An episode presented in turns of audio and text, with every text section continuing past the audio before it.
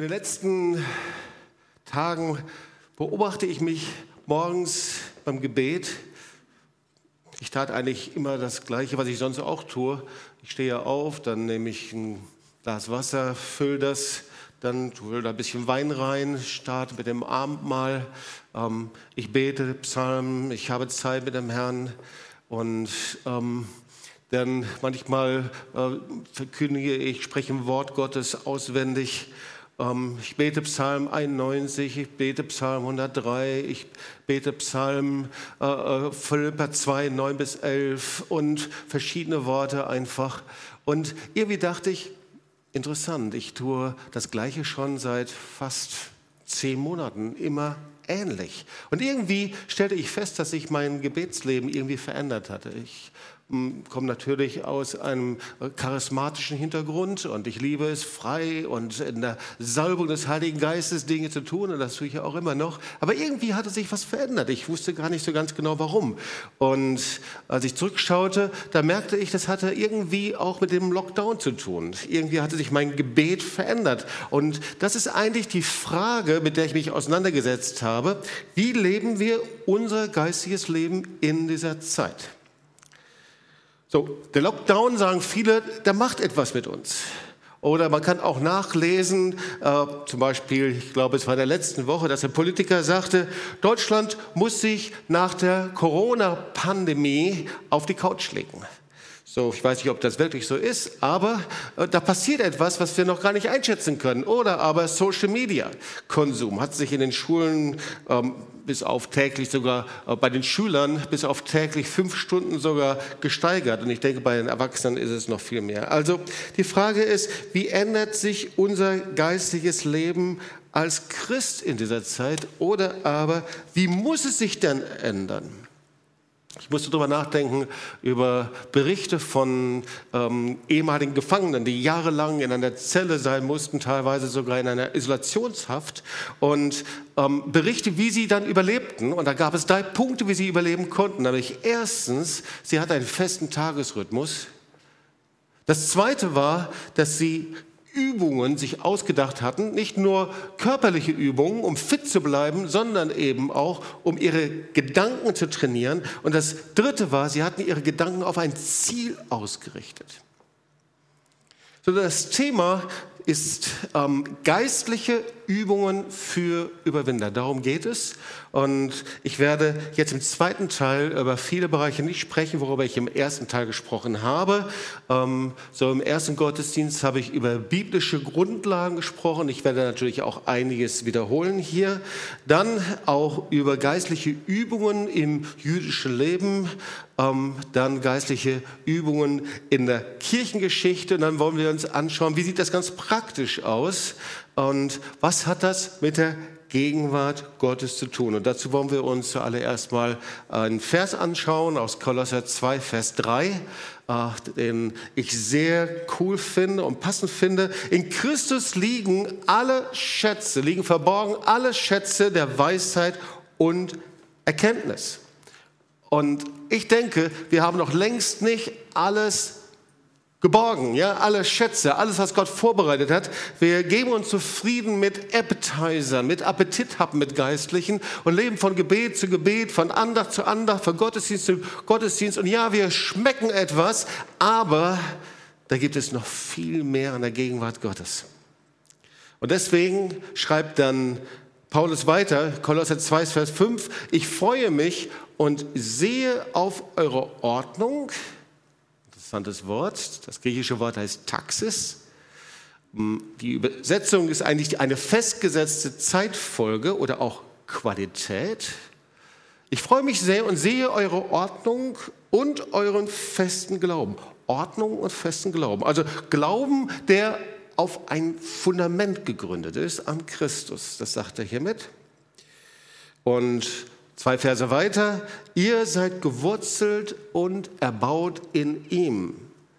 Und, und erbaut euch fest im Glauben. Das heißt, dass wir fest in ihm gegründet sind. Und Kolosser 2, Vers 9, denn in ihm wohnt die ganze Fülle der Gottheit Leibhaftig. Irgendwie gehört das zusammen anscheinend. Ja? Paulus spricht davon, wenn ich diese Ordnung finde, diese Übung, diese feste Zeitfolge, ein Lebensstil, hat das hat sehr wahrscheinlich etwas mit einem Lebensstil zu tun und euren festen Glauben. Diese beiden Dinge gehören zusammen. Dann habt ihr die Voraussetzung, Fülle von mir zu empfangen in einer Weise, wie ihr es bis jetzt noch nicht erlebt habt. So, im ersten Gottesdienst habe ich über Glauben gesprochen äh, und über Abraham, den Vater des Glaubens und ähm, wie zwischen 1. Mose 12 bis 1. Mose 14 ähm, von der einen Verheißung zu der anderen wunderbaren Verheißung, ich mache dich zu einem Vater äh, vieler Nationen, dass dazwischen eine Geschichte von Versagen liegt, eine Krisengeschichte und wie er festgehalten hat an einer bestimmten Abfolge, dass er von Situation zu Situation, von Krise zu Krise hat er Altäre aufgebaut. Darüber habe ich im ersten Gottesdienst gesprochen. Und diese Altäre, die haben eine besondere Bedeutung. Im Alten Testament ist die Bedeutung des Gebetes, der Anbetung, der Gegenwart Gottes. Und es ist die, das älteste Zeugnis einer geistlichen Übung im Alten Testament, die sich durchzieht bis ins Neue Testament und heute zum Abendmahl. Etwas, was regelmäßig eben durchgeführt wird. So, es lohnt sich, ähm, den Gottesdienst vom Alten, äh, den Gottesdienst anzuhören. Wir können das über Podcast, bieten wir das an. Und ich möchte an diesem Punkt weitermachen, denn ähm, so, wir wollen uns mal das Wort Gottes anschauen. Was sind denn eigentlich geistliche Übungen? Was heißt das, dass etwas regelmäßig passiert? Welche Bedeutung hat das überhaupt für Gott? So geistliche Übungen im Wort Gottes findest du mit biblischen Begriffen und diese biblischen Begriffe, die findest du mit dem Wort alle Zeit, beständig, jeden Morgen, immer wieder neu. Das sind diese Begriffe da und das ist für jüdisches Denken völlig normal. Das heißt, Du findest dort die regelmäßige Reinigung, regelmäßige Waschung. Du findest das regelmäßige Gebet. Du findest dort, dass ähm, äh, morgens, mittags, abends gebetet worden ist. Oder das 18 Gebet. Das sind die Segnungen, die ausgesprochen werden. Oder aber der aaronitische Segen, äh, die Lesung der Torah. Es sind Dinge, die sich ständig wiederholen, immer wieder und immer wieder getan und gemacht werden. Daniel 6, Vers 11. Es steht, Daniel war ja auch in einer Krisensituation. Er fiel dreimal am Tag auf seine Knie, betete, lobte und dankte seinen Gott, wie er es auch vorher zu tun pflegte. Ja, das heißt, es war ein Lebensstil, den er durchführte. Einige Bibelstellen, 1. Chronik 16, Vers 11. Also immer, wenn wir über alle Zeit lesen. Suchet sein Angesicht alle Zeit. Also nicht nur einmal, nicht mal zwischendurch, ab und zu mal, sondern er ist ein Lebensstil gemeint. Psalm 34, 2. Ich will den Herrn loben alle Zeit. Lukas 21, Vers 36. Wacht aber alle Zeit und betet, dass ihr stark werdet. Apostelgeschichte 24, Vers 16.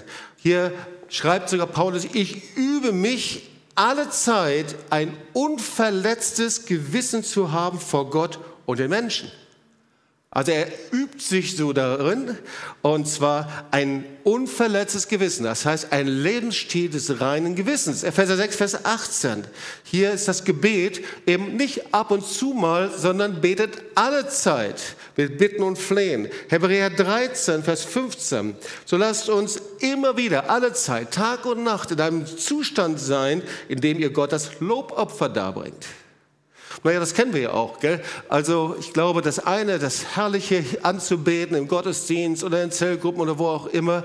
Aber ich glaube, jeder von uns hat das schon mal erlebt. Du bist im Auto, du bist unterwegs, du bist in Situationen, in dir kommt einfach ein Lobpreis, eine Anbetung. Das heißt, es gibt noch mehr als einfach punktuell von Gebet zu Gebet, von Anbetung zu Gottesdienst zu leben.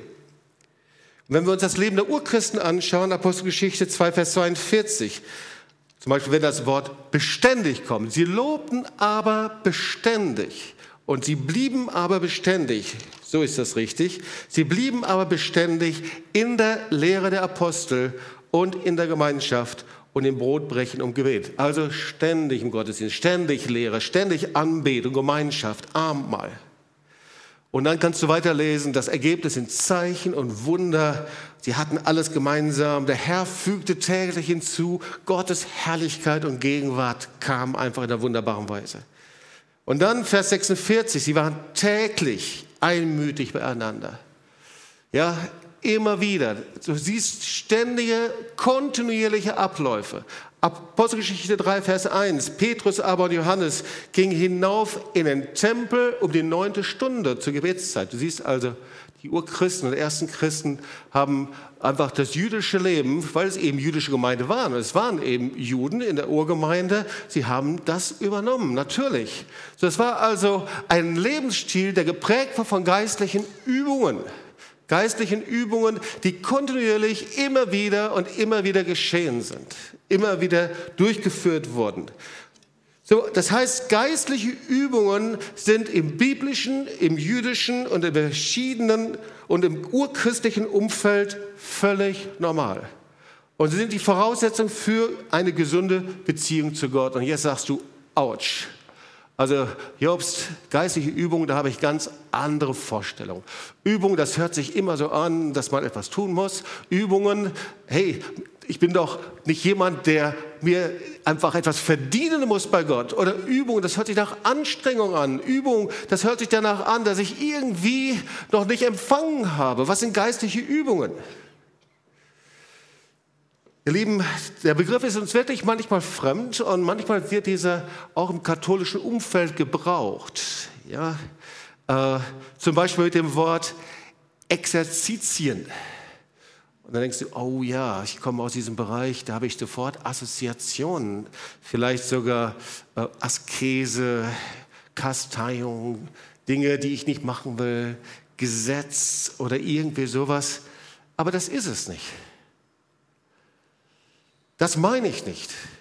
Ich meine, mit geistlichen Übungen, die wir hier im biblischen, im jüdischen und im urchristlichen Umfeld sehen, meine ich etwas anderes. Übrigens, im Pietismus gibt es das auch. Als dann eben die persönliche Beziehung zum Herrn neu entdeckt worden ist, da war es klar, das ging nur aus einer persönlichen Beziehung zum Herrn raus. Und deswegen war Bekehrung und Wiedergeburt so entscheidend wichtig.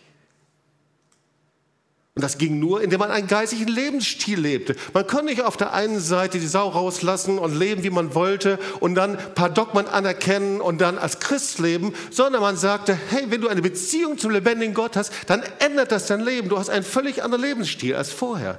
Das nannte man die Praxis Pietatis, die Frömmigkeitspraxis. Also was ist ein geistlicher Lebensstil? Lass uns das mal so nennen geistliche Übungen, ein geistlicher Lebensstil. Ihr Lieben, es gibt einen Lebensstil, den der Heilige Geist derart attraktiv findet, dass er uns mit Gottes Gegenwart heimsuchen und berühren kann. Er wird wie angezogen davon. Und andererseits können wir mit unserem Lebensstil den Heiligen Geist widerstehen. Und dann ist der Himmel verschlossen. Ihr Lieben, ein geistlicher Lebensstil, das ist einfach ein Verhalten, das Gott gefällt. Ein Lebensstil. Und viele von uns leben und haben schon angefangen, so einen Lebensstil zu leben. Wir wissen, da gehört Gebet dazu oder dass ich im Gottesdienst gehe, sonst wärt ihr nicht hier. Ich fange an, in der Bibel zu lesen. Aber ein geistlicher Lebensstil, der auf Beständigkeit ausgelegt ist. Und höre ich mit diesem Lebensstil auf, dann verschließt sich mein Geist und ich kann die Gegenwart Gottes nicht mehr greifen. Aber lebe ich beständig, dann ist das so, als ob das Feuer auf einem Altar brennt und nicht aufhört zu brennen. Und genau darüber spricht 3. Mose 6, Vers 6. Ständig soll das Feuer auf dem Altar brennen und nie verlöschen. So, wir haben die große Freude, bei uns zu Hause einen Kamin zu haben. Und wenn es so kalt ist wie jetzt gerade äh, und noch in den Tagen davor, dann, ja, dann wird dieser Kamin brennen. Wir, äh, wir bringen das Holz, wir legen das Holz da hinein und Papier und wir zünden es an. Aber wenn wir nach einer Stunde, nach zwei Stunden vergessen, Holz aufzulegen, dann hört das Feuer auf zu brennen. Es erkaltet und es ist Asche darin. Und genauso ist es eben in unserer Beziehung zum Herrn. Es gibt einen geistlichen Lebensstil, in dem wir ständig und beständig so leben, dass es Gott gefällt und dass das Feuer Gottes in uns brennt. Das Feuer steht für Gottes Gegenwart. Das Feuer steht noch nicht mal für begeistert sein, sondern einfach für die Gegenwart Gottes in mir, für die Beziehung, die ich zu ihm habe.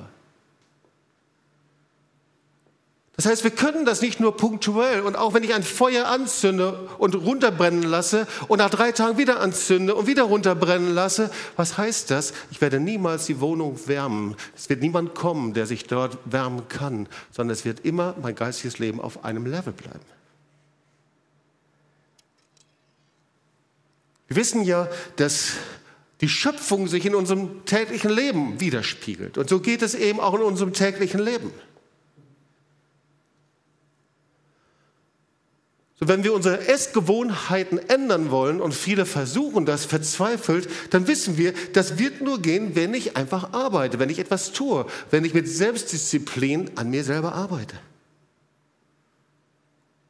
Und ebenso ist es, wenn ich im Sport etwas oder in der Fitness etwas erreichen will, dann wird das nur gehen, indem ich einfach diszipliniert nicht aufhöre, einfach die Dinge zu tun. Ebenso, wenn ich beruflich erfolgreich sein will oder wenn ich Examen mache oder wie auch immer. Und wir können dieses Bild übertragen auf eine geistliche Übung. Ja, wir haben das Geschenk des Glaubens empfangen, aber wir sind aus der Verantwortung nicht entlassen, damit etwas zu tun und etwas zu machen. Und deswegen hier meine Definition. Eine geistliche Übung ist nichts anderes als das praktische Training eines Lebensstils, der Gott gefällt. Und wer sich darauf einlässt, der lernt es sich beständig auf Gott auszurichten. Ein sich beständiges Ausrichten. Und wenn ich mich beständig so ausrichte auf Gott, wenn ich mich so auf diesen Lebensstil einlasse, und das hat mit sehr praktischen Dingen zu tun, dann werde ich erfahren, wie die Gegenwart Gottes an jedem Tag zu einer Realität wird. Eben nicht nur die Realität Gottes, im, Realität Gottes im Gottesdienst oder aber in meinem persönlichen Gebetskammer. Ja, da natürlich in einer besonderen Weise. Die Realität Gottes nicht nur, wenn ich irgendwelche besonderen Veranstaltungen habe, sondern wenn du im Alltag bist, die Gegenwart Gottes, wenn du durch Schwierigkeiten gehst, Gottes Herrlichkeit, wenn du am Kämpfen bist, wenn du durch Krisen gehst, Gottes Gegenwart, wenn du nichts erwartest, aber Gott ist da und der Himmel ist offen und du schmeckst etwas von seiner Herrlichkeit. Herrlichkeit. So, wir wollen uns einige geistliche Übungen anschauen.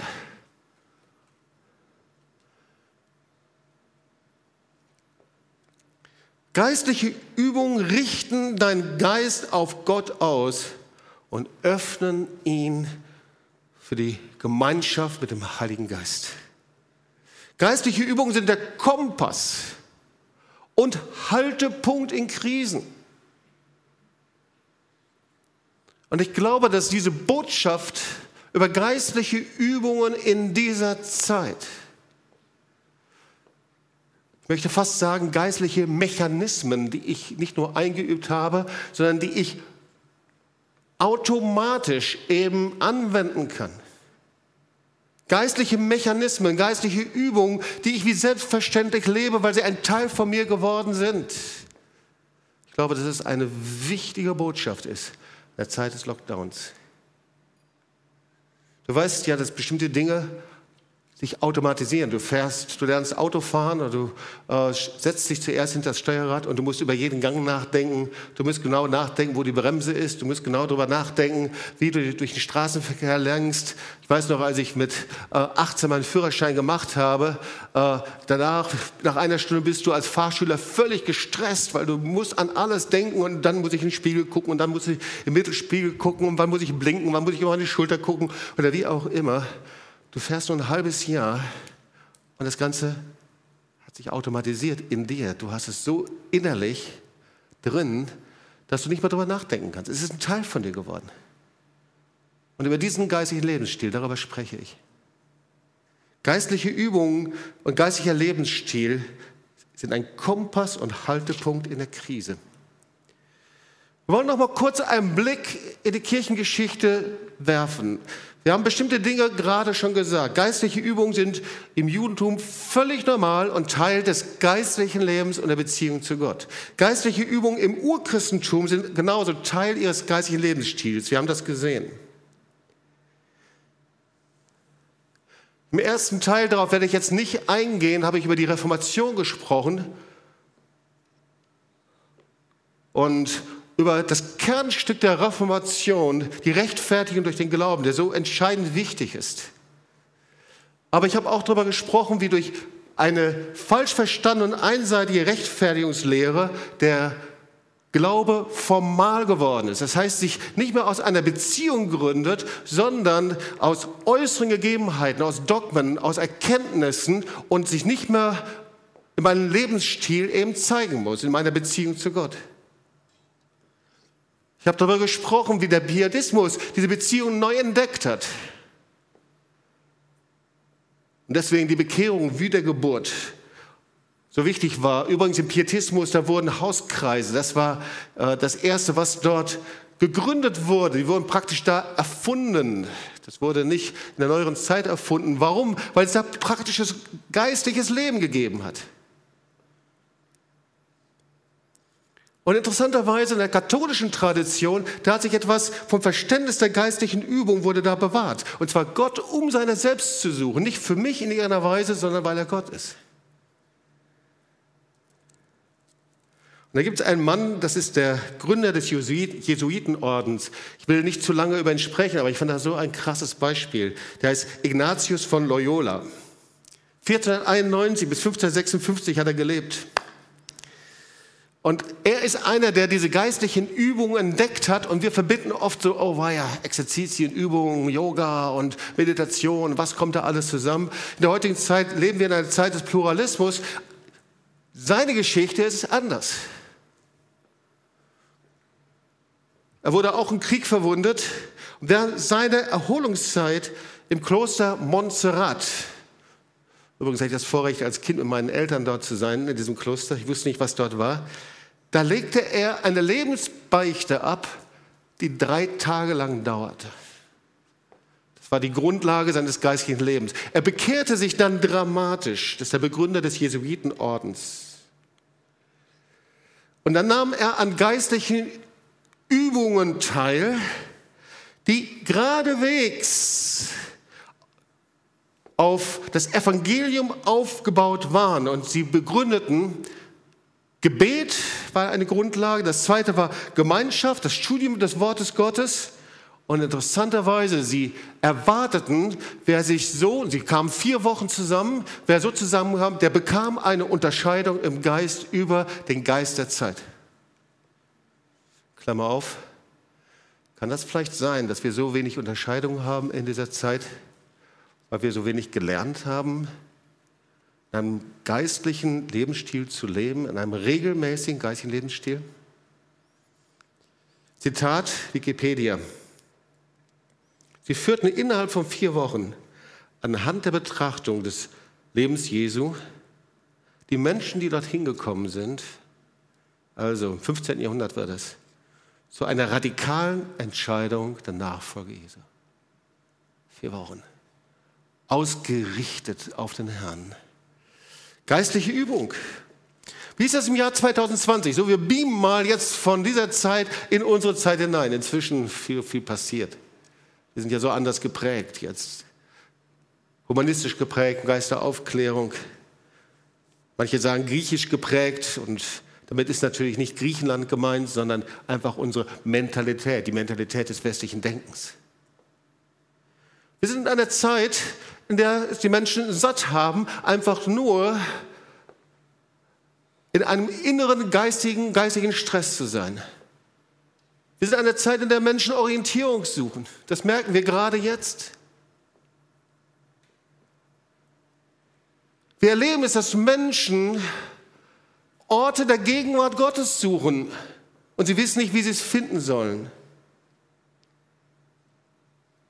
Und sie kommen in irgendwelche Kurse, Seminare und ich bewerte sie nicht, aber die Motivation ist, wie finde ich Gott? Und vielleicht bist du auch so hingekommen mit der Frage und vielleicht hörst du zu, wie finde ich Gott? Du kannst ihn finden.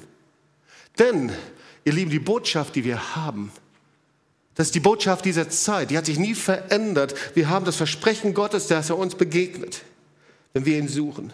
Wer immer Gott sucht, der wird belohnt. Wenn du Gott suchst, wie du es auch immer tust, du wirst belohnt.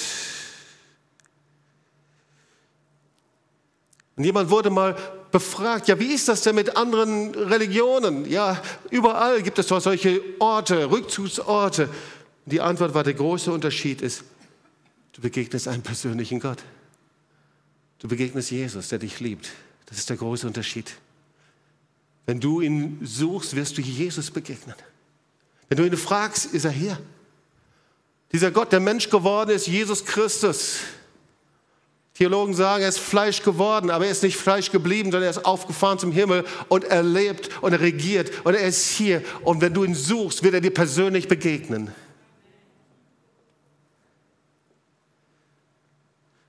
Es hat mal eine russische Kommunistin gegeben, die hieß Tatjana Goritscheva.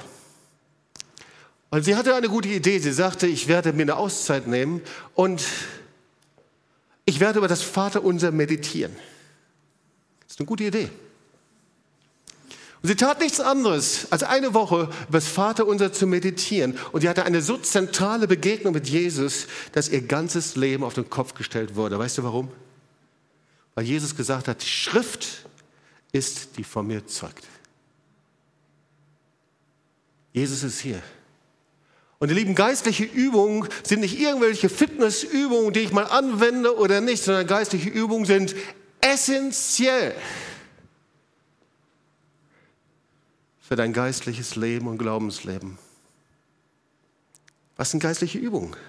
Naja, also wir schauen uns mal einige an und wir werden da ziemlich schnell durchgehen, weil bei manchen denkst du, ja, das ist wirklich wahr, das, das tue ich ja schon.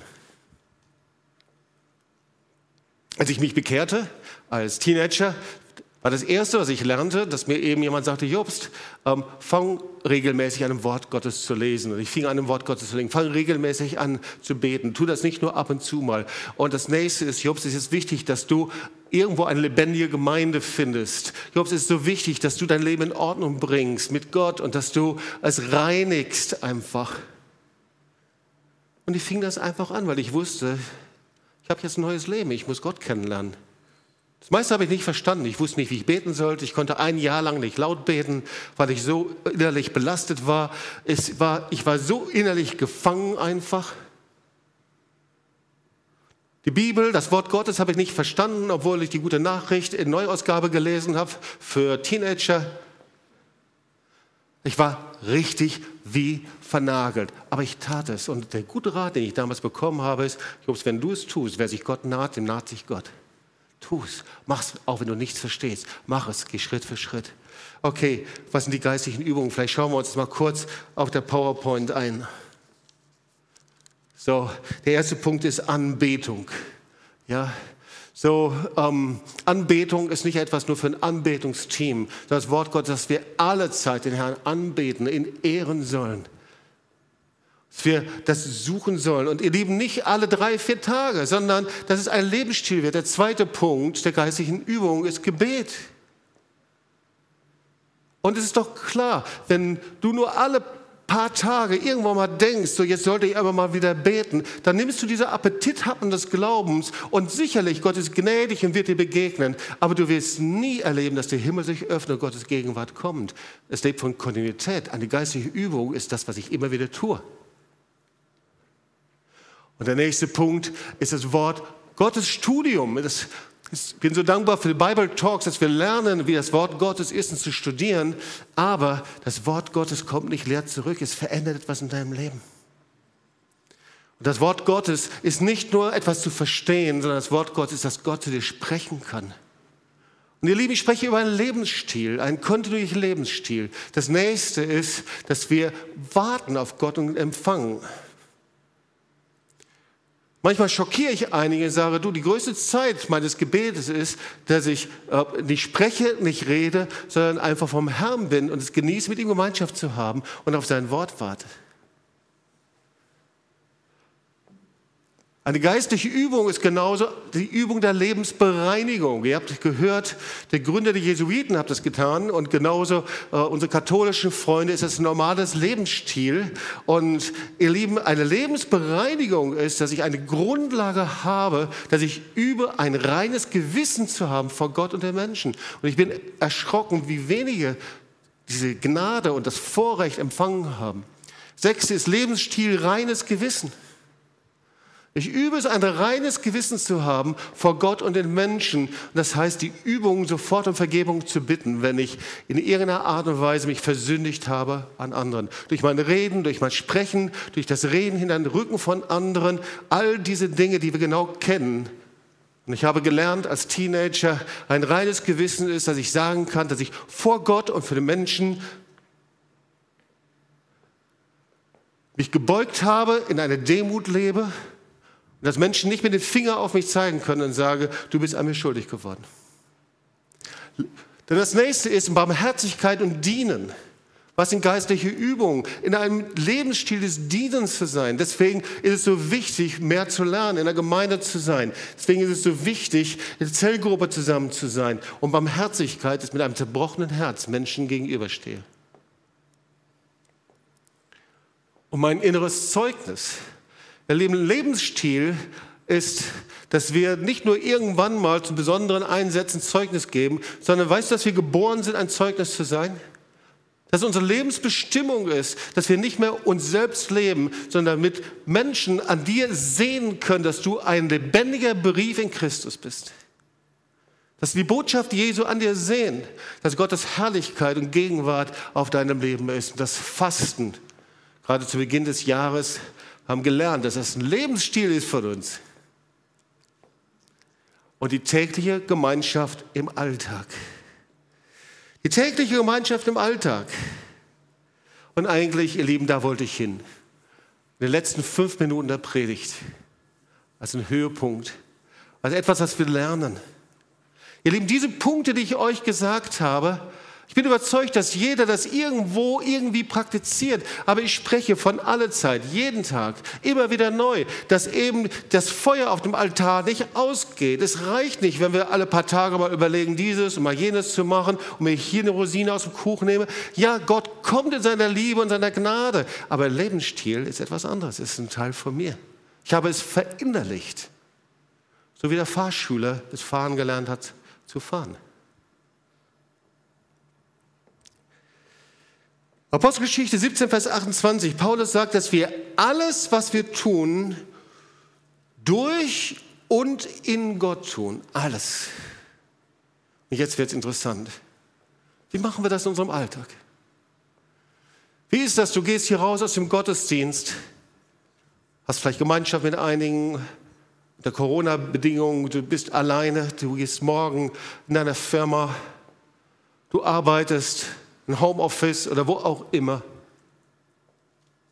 Was ist da mit der Gegenwart Gottes? Was ist da mit seinem Frieden? Wie sieht das aus? Und ich möchte noch mal ein Zitat weitergeben. Ich habe vor einigen Sonntag über den Mönch, Laienmönch Bruder Lorenz von der Auferstehung gepredigt. Je mehr ich mich mit ihm beschäftige, desto faszinierter bin ich. Er hat die Grundlage gelegt für viele evangelikale Christen, geistige Grundlage für Erweckungsleute. Ich habe darüber gepredigt, dass er nie ein Buch geschrieben hat, sondern dass erst hinterher, nachdem er starb, die Menschen, weil sie so beeindruckt waren von ihm, die haben das zusammengestellt einfach und das ist eine Quelle von Zeugnissen. Und sein Kennzeichen war, dass er sein Leben lang eben unter Umständen arbeiten musste, die er nicht wollte. Er war behindert. Er hatte eigentlich ein Leben, an dem er volles Recht hätte, sich zu bemitleiden, aber er tat es nicht, sondern er kannte die Gegenwart Gottes. Und das ist so ein Zitat von ihm. Das ist die heiligste, natürlichste und wichtigste Übung in unserem geistlichen Leben. Dass du an der Gemeinschaft mit Gott deine Lust hast. Wie ist das? Hast du deine Lust an der Gemeinschaft mit Gott? Ich meine, nicht nur in einem niceen Gottesdienst, richtig deine Lust an der Gemeinschaft mit Gott. Du gehst hier raus und sagst, Herr, ich danke dir, dass du da bist. Du, du wäschst dir die Hände und sagst, Herr, ich gebe dir Ehre. Die Lust an Gemeinschaft mit Gott ist, dass du in einer ständigen Beziehung zu ihm bist und zwar ohne Anstrengung und dass du jedes Mal dir eine Uhr stellen musst, einen Wecker und sagst, jetzt muss ich mal wieder. Sondern, hey, Gemeinschaft ist eine Liebesbeziehung zu ihm. Und er hat so ein paar Grundprinzipien, die ich nochmal hineingeben möchte. Ich überlasse mich völlig Jesus. Das heißt, das, was ich tue und was ich mache, ich kämpfe nicht, ich feite nicht, sondern ich bin in seiner Hand. Das zweite ist, ich tue alles und auch das Geringste aus Liebe zu Jesus. Wow. Es muss nichts Großes und nichts Kleines sein. Das Geringste tue ich aus Liebe zu Jesus. Wie kämpfen wir rum um das, was wir machen, dass es anerkannt wird, dass es gesehen wird, dass die Menschen das in irgendeiner Art und Weise äh, ähm, wertschätzen. Und das ist ja auch okay. Aber das Entscheidende ist, was tue ich aus Liebe zu Jesus? Der dritte Punkt ist, wir sind in jeder alltäglichen Situation unseres Lebens bei Gott. Vor Gott und in seiner Gegenwart. Die Frage ist nur, empfangen wir das was er vorbereitet hat? Ist unser Geist so ausgerichtet, dass er mit seiner Gemeinschaft kommen kann? Zitat, wir sollten nicht müde werden, die kleinen Dinge aus Liebe zu Gott zu tun. Er achtet nicht auf die Größe deiner Arbeit, sondern auf die Liebe, mit der du sie tust.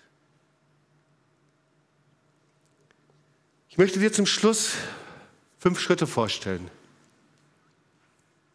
Wir haben von geistigen Übungen gehört. Wir haben davon gehört, dass es so wichtig ist, dass wir sie verinnerlichen, dass sie ein Teil unseres täglichen Lebens sind. Wir haben davon gehört, dass sie die Grundlage des Glaubens ist und dass der Glaube verbunden ist mit einem verantwortlichen Handeln. Wir haben davon gehört, dass unser Glaube verbunden sein muss mit einem Lebensstil, der Gott gefällt, mit einem kontinuierlichen Lebensstil. Und wir haben oft ein Verständnis, dass wir denken, was muss ich jetzt machen? Das ist so in uns drin irgendwie. Bis dahin, dass sogar manche denken, was will der? Wo will der mich jetzt hinbringen? Was soll ich jetzt tun? Was soll ich machen? Ihr Lieben, nein. Ich möchte dich werben für die Gegenwart Gottes. Ich möchte dir sagen, wir haben nicht genug. Ich möchte dich mit hineinnehmen, mein eigenes geistliches Leben. Und ich lebe mit dem Herrn. Ich möchte dich hineinnehmen, diese Schätze zu empfangen, die Gott für uns hat. Es ist nicht, was muss ich machen, sondern was hat Gott vorbereitet. Und ich möchte dir so ein paar Schritte noch weitergeben. Ich hoffe, dass ich es finde jetzt hier. Da ist es. Und das ist zusammengefasst etwas, was ein Laienmönch, der kein Intellektueller war, er konnte lesen und schreiben, ja, aber er war 15 Jahre lang Koch. Und das aber nicht mit Freude, sondern mit Missfallen und war trotzdem kein schlechter Koch. Und dann war er Schuh. Ich glaube, Schuster war er. Aber Gottes Gegenwart war bei ihm. Und die Menschen und die Gelehrten der Zeit, die kamen zu ihm hin, die wollten wissen, was er für ein Geheimnis hat. Der erste Schritt, entschließe dich in großer Treue, diese Übung der beständigen Gegenwart Gottes durchzuführen. Also das Erste ist, das ist ja wie beim Sport. Wenn du mal Exercises und Übungen durchführen willst, dann musst du dich entscheiden, das auch durchzuziehen. Da sind wir nicht so gut drin, ihr Lieben. Wir hören das und denken, ah, aber ob es funktioniert, der Herr hat mir keine Gnade gegeben. Nein, wir haben uns nicht entschieden. Also der erste Schritt ist, wenn du möchtest, dass das Feuer auf deinem Altar brennt, ist der erste Schritt. In Treue das zu tun. Die zweite Maßnahme, der zweite Schritt, sie, wie die Voraussetzung, über ein reines Leben zu führen, in dem du nichts tust, redest oder denkst, was Gott missfallen könnte. Wer kann dazu Arm sagen? Ja, das ist doch gut, oder? Ich glaube, da kann ich zustimmen. Über ein reines Leben zu führen, in dem du nichts tust, redest oder denkst, was Gott missfallen könnte. Okay. Und jetzt kommt das Dritte. Und jetzt wartest du sehr wahrscheinlich, was muss ich jetzt tun? Wo kommt der Hammer?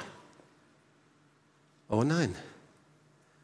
Und jetzt pass auf, du erlangst die Gegenwart Gottes nur, wenn du in deinen Gedanken mit ihm sprichst. Hast du das schon mal? Ja, oder? Und zwar, deswegen wollen wir auch ohne Worte in unserem Herzen voller Liebe mit Gott beständig kommunizieren. Wie mit unserem besten und liebsten Freund. Das tun wir bei jeder Gelegenheit und unter allen guten wie auch schlechten Umständen. Er sagt, du kannst jeden Tag mit ihm beten mit ihm sprechen, in deinen Gedanken kommunizieren. Du musst nicht religiös dein Gesicht verziehen, du musst nicht innehalten und dreimal Halleluja sagen und fünfmal Preis den Herrn. Aber in deinen Gedanken. vielleicht sagst du, das kriege ich nicht hin. Oh doch. Unsere Gedanken sind manchmal sehr, sehr erstaunlich. Wir können unsere Gedanken trainieren sogar. Können unsere Gedanken ausrichten auf bestimmte Situationen. Bist du schon mal von jemandem verletzt worden? Sicher. Hast du schon mal erlebt, dass deine Gedanken dann ständig drum kreisen, ständig drum kreisen, ständig drum kreisen? Das ist ein Kennzeichen von Verletzung. Denkst du nicht, dass es dann umso mehr möglich ist, dass unsere Gedanken ständig um Gott kreisen und ihm, wir mit ihm sprechen und beten? Ihm einfach nur sagen, und zwar eben nicht nur zur Gebetszeit, ja, da fängt es an, morgens zum Beispiel, oder wann es dein Zeitpunkt ist, aber jederzeit. Vierter Schritt, übe dich darin, inmitten aller Geschäftigkeit einen Augenblick Stille zu halten, um einen Liebesblick auf ihn zu werfen. Gott ist da. Manchmal stelle ich mir vor, wir düsen durch unseren Alltag hindurch, machen, studieren, kämpfen innerlich mit Dingen rum und Gott steht neben dir und sagt, hey, komm, komm mal zu mir kurz. Und manchmal ist es nur ein Gebet, Herr, ich liebe dich. Ich danke dir, dass du mir hilfst. Ich danke dir, dass du da bist. Und manchmal kann ich mir das antrainieren. Ich bin gerade dabei, mir es anzutrainieren, dass ich das nicht mal drei, viermal am Tag mache, sondern überall, wo ich bin, kurz einfach mit Jesus spreche, zum Hinkomme. Und das hat erstaunliche Auswirkungen. Übe dich darin, in aller Geschäftigkeit einen Augenblick Stille zu halten, einen Liebesblick auf ihn zu werfen. Du tust das am besten mit einem kurzen inneren Gebet indem du deine Liebe, Anbetung oder Hingabe ausdrückst. Ist das schwer? Nein. Aber es hat Auswirkungen, die du dir nicht vorstellen kannst. Die fünfte Maßnahme, fünfte Schritt ist, übe dich das an jedem Tag, in jeder Stunde, so oft es geht. Es kostet zuerst ein wenig Mühe, wird aber durch die beständige Übung allmählich zu einer guten Gewohnheit. Das ist das, was ich meine. Ich verinnerliche es. Und das verändert das ganze Lebensgefühl. Wenn du das tust, ist es so, als ob du Gottes Liebe wie ihm vorübergehen, ohne dass es jemand wahrnimmt, schmeckst.